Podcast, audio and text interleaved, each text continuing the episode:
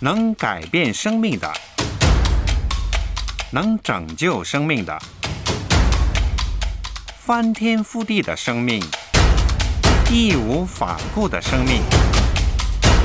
每天用声音讲出生命的故事，源源不绝。So Podcast，华人华语故事的声音。有问有答，有歌有曲，有心有意。玻璃心，回应你的好奇心。回应你的好奇心。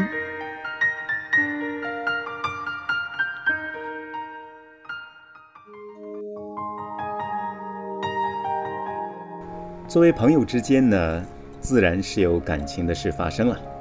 有的时候呢，是一种相亲相爱；可有的时候呢，也是一种得罪。那么有一个朋友呢，伤害了你，在你原谅他之后，他还是持续的伤害你。那么这种情况下，按圣经所说，要不断的宽恕。我应该怎么处理，怎么对待呢？这伤害会继续下去吗？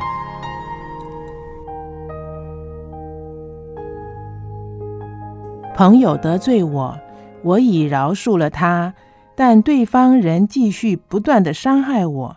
如此再继续饶恕下去，对方不就更变本加厉了吗？我不信，继续饶恕会使双方的关系变好。请讲实际些。另外一题也是相关的，我们就一起把这个问题也读一读。你们让我饶恕别人，那你说？我的具体行动应该是什么？是要跟对方面对面解决，或是有其他的方式？我可以将他永远从电话本和 QQ 上删除吗？这两题我们的回应是这样的：在圣经马太福音十八章二十一到三十五节，耶稣在那里说了一个故事。您可以参看这个经文。这个经文当中说到，有一个人欠了一千万两，有一个人只欠了十两。但是那个欠一千万两的主人免了他的债。可是他出来之后呢，他的朋友欠他十两，他却不肯饶恕他，不肯放过他。所以在这样的一个耶稣所说的故事的里面，也提醒我们圣经所说的饶恕是七十个七次，因为我们也有很多地方是需要别人饶恕我们的，就像那个欠一千万两银子的一样，他也需要他的主人饶恕他，而我们的主人是谁呢？就是我们的神。神要我们饶恕别人，因为我们有许多地方都不完美。我们不但需要别人原谅我们，我们更需要神来饶恕我们。饶恕不是在便宜对方，乃是在让自己得着释放。当我们在怒气还有怨恨的里面不肯饶恕，会使我们自己更加的受到伤害。可是，怎么样在饶恕的里面，而不是用压制自己的方式，反而能够从饶恕里面得着释放和能力呢？这个就完全要靠主所给我们的恩典和力量，来使我们能够饶恕，而不是靠自己强迫自己，也不是靠一些道德教条来说服自己。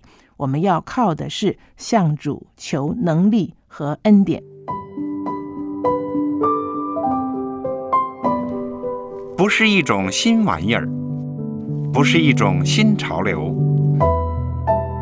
So podcast，华人华语故事的声音。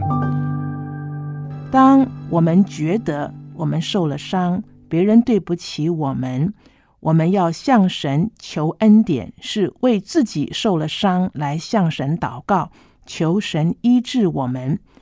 第二，我们可以向主求，给我们有宽恕别人的心。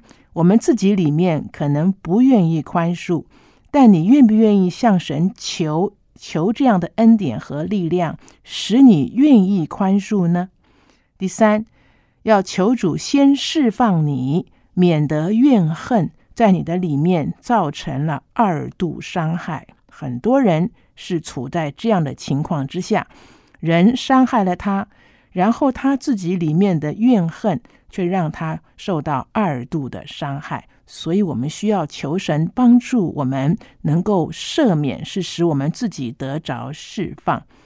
而且，当我们越向主求饶恕别人的恩典的时候，我们往往就越会发现主对我们的爱，还有主对我们的宽恕。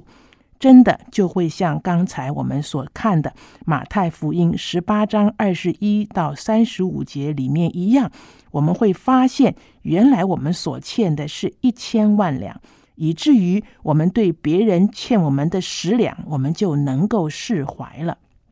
当然，我们也需要为对方来祷告。如果他真是有错，你为他祷告，叫他看见自己的不对。如果对方是恶意的要来伤害我们，你当然可以向神祷告，求主来为你伸冤。在罗马书第十二章十八节到十九节，罗马书十二章的十八节到十九节里面告诉我们说：若是能行，总要尽力与众人和睦。亲爱的弟兄，不要自己伸冤，宁可让步。听凭主怒，因为经上记着，主说：“深渊在我，我必报应。”我们也可以为对方祷告。如果啊，对方啊是自己呀有恶意的一些伤害在，那么我们也求主来为我们伸冤。总之，为自己祷告，求主给我们有一个宽恕的心。这就是神在我们里面扩张了我们属灵的账目。我们要相信神是听祷告的神，学习饶恕的这一件事情，会使我们更加认识神的爱。那么，我们也是需要在心中得到释放之后，如果有需要，再面对面的解决。假如心中不得释放，表面上想要。强迫自己去做这样的事情是做不到的，而且可能还会产生更不好的结果。我们求神帮助我们在学习的饶恕的功课上，能更认识、体会神的爱，而能够从我们的心里饶恕别人，也释放自己。